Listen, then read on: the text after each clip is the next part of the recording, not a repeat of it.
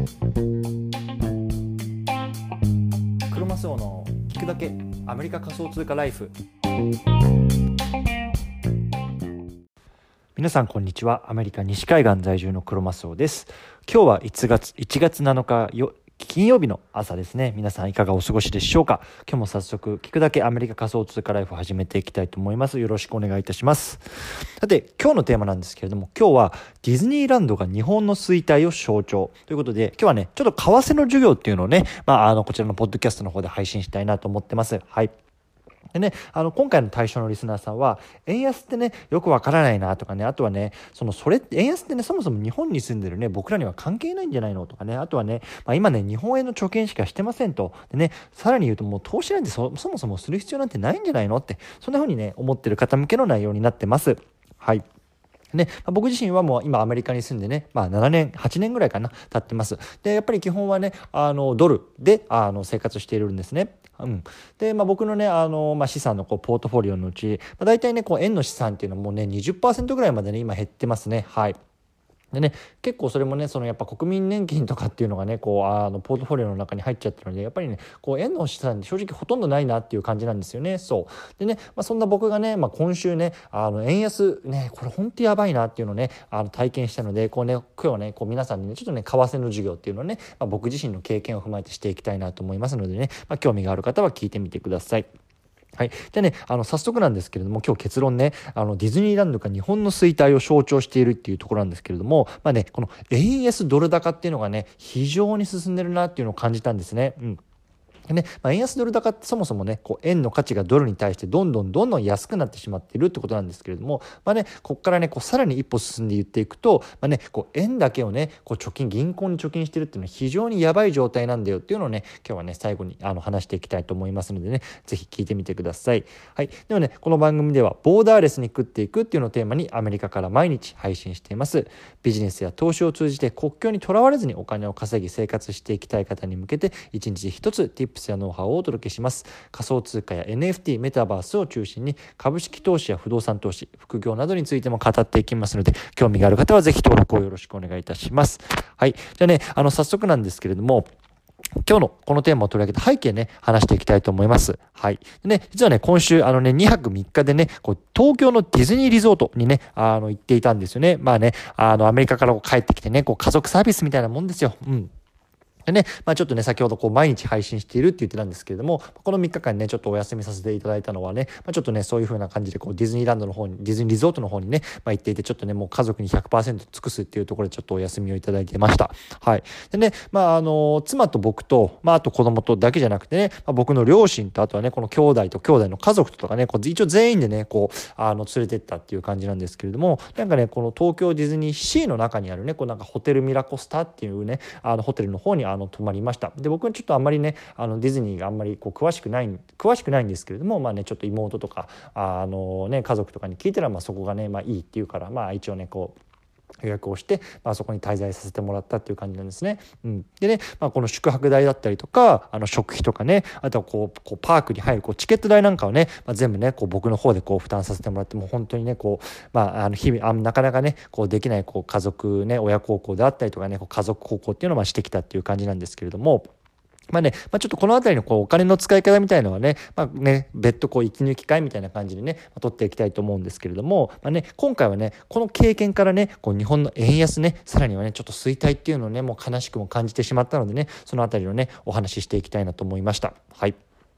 でね、まあ、これ聞いてる皆さんね、まあ、日本におられる方こうアメリカにいる方もしくはねこう世界の他の国から聞いていただいてる方いると思うんですけれども今ね東京ディズニーランドのねチケットがね今いくらかってねご存知ですか？僕ねこれ全然知らなかったんですけれども、まあね、1万円くらいかなってね行く前思ってたんですね、うん、日本円で1万円。そう。でねやっぱり全然行ってないからねあのやっぱその辺の相場がわからないんですよ。であの結あの結論から言うと1日ね8500円かな？8500円ぐらいでした。うん、でねまあ大体まあ例えば10人ぐらいで行ってもまあ1人、えーとまあ、9万円ぐらいですよね、まあ、9万10万円しないぐらいですよ。うん、でまあそれがいぱ1日分ですと。ね、これ聞いて皆さんどう思いますかね？1日ねあのこう、まあね、家族とかねこう仲間と行って、まあ、10万円ぐらいのねこうパークのチケット。ね。僕はねこれねあ安いなと思ったんですよね。うん。でね、あの実は僕ねこのカリフォルニアのディズニーとあとはねあとフロリダにもアメリあのアメリカはあるんですけれども、まあ、両方にねあの行ったことあるんですよ。で、まあ、その時の僕の記憶はねあの結構前の記憶だったんですけどいや120ドルぐらいした記憶があったんですよね。そうだからね、まあ、あの1ドル100円換算としてもやっぱり1万2,000なわけじゃないですか。そうでやっぱこのねあの記憶があったんでこう8,500円って聞いた時に安いなと思ったんですよね。そうね、そう。であの実際ね今ねあのアメリカのねじゃカリフォルニアのディズニーがじゃチケットいくらなのかってねさっき調べました。ねいくらと思いますか？159ドルつまり160ドルですね。うん。しかもね今こう円安がかなり進んでこう1ドルがねこう116円になってるんでこれね日本円で換算するとね1万8400円なんですよ。1人当たり1万8400円。ね。カリフォルニアのディズニーが1人当たり1万8400円。で一方で東京は8500円。半分以下なんですよ。ね、これがね僕がこう安いなって感じた理由なんですよね。そう。でね、まあ、このね経験からね僕がねこの円安って本当やばいよねっていうところをね企業についてね少し話してあの深掘りして話していきたいなと思いますので一回チャプター区切ります。はい。ここからね、あの、もう少し深掘っていきたいんですけれども、まあね、この、あの、8500円をね、俺がね、安いと思ったとか、払えるぜっていうね、そこをね、こう、自慢したいっていう、あの、ポッドキャストじゃなくて、この状況をね、こう、本気でね、こう、日本にね、いる方とか、日本人である僕らっていうのがね、こう、危惧した方がいいよっていうところをね、こう、メッセージとして今回伝えたいんですよね。そう。でねこのじゃあカリフォルニアがじゃあ2万円にしましょう。カリフォルニアのチケットは2万円。東京はまあ9000円、ね、この状況がねあのどういうことかっていうのをね分かりますかというところなんですけれども、まあ、これつまりねこの同じ商品サービスを受けるのに、ね、今よりね今後どんどんどんどん円が必要になってきちゃいますよってことなんですよね。そう。ね、同じねこうディズニーっていう体験をするのにね東京であればね東京8500円で入れるのとあとはね1万8500円ねあの払わないと入れないっていうね、まあ、そこはね、まあ、すごく大きな差になっていくわけですよね。そうでね、まあ、これよく言われるのがこの iPhone ねあのアップル社が出してる iPhone の事例なんですけれども今日本だとねこう15万円ぐらい1台するらしいですよね。そうアメリカじゃねあの全然こう価格があんまり変わってないんですけれども、まあね、あのこの円安の影響でこう iPhone の価格っていうのがね iPhone567 8でどんどん上がるにつれてどんどんどんどんこう上がってしまって今15万円とかになってると、ね、でそれをさ高校生のねあの娘さんを持ってるお父さんたちが買うわけですよしかもさそのお父さんたちの給料は全然上がってないわけですよね。ね、これね非常にしんどいですしこれねあの本当に危惧するべきだと思うんですよね。そうつまりねこの日本円しか持ってないっていうのはねこういうことなんですよね。そうね愛する家族をねこうディズニーに連れていけないとか愛する愛娘にね iPhone を買ってあげられないとか、ね、そういうことなんですよね。でねそれってね、まあ、僕自身はこれ非常に悲しいことだと思うんですよね。やっぱりさこう妻も子供もねこうディズニーに行きたいって言ってるのはそれはねやっぱりね快く生かしてあげたいしねあのねやっぱりやりたいって思ってることをねこうお金で解決できるのであればそれに対してね、まあ、僕はどんな努力でもしたいと僕はね、まあ、そう思ってるんですよね。うんはいでね、じゃあ具体的にじゃあどうやってね今営業資金しかしてない人がね何をすればいいのかっていうところをね、まあ、簡単に話していきたいなと思うんですけどもこれはね実際にね、まあ、僕のやってるまあ投資であって、ねまあ、ノットフィナンシャルアドバイスなんですけども、まあね、もし参考になればと思ってね、まあ、お話ししておきたいなと思います。でねまあ、1つ目ねやっぱりね米国株ですねこれやっぱ強いですよね。で特にね、まあ、インデックスって言われるものにね、まあ、僕はねもう本当にもう毎週ね、まあ、あのいくらかっていうのをどんどんどんこう積み立ててる感じで、ねまあ、先日もあのアップルのね時価総額がね、まあ、3兆ドルを超えたっていう話ありましたよね。この3兆ドルっていうのがねいくらなのかっていうと、まあ、大体ね、まあ、あの東証一部いわゆるねこう日本のねこうトップ企業ね有名トヨタだねソニーだなんだっていうねいろんな企業がねあの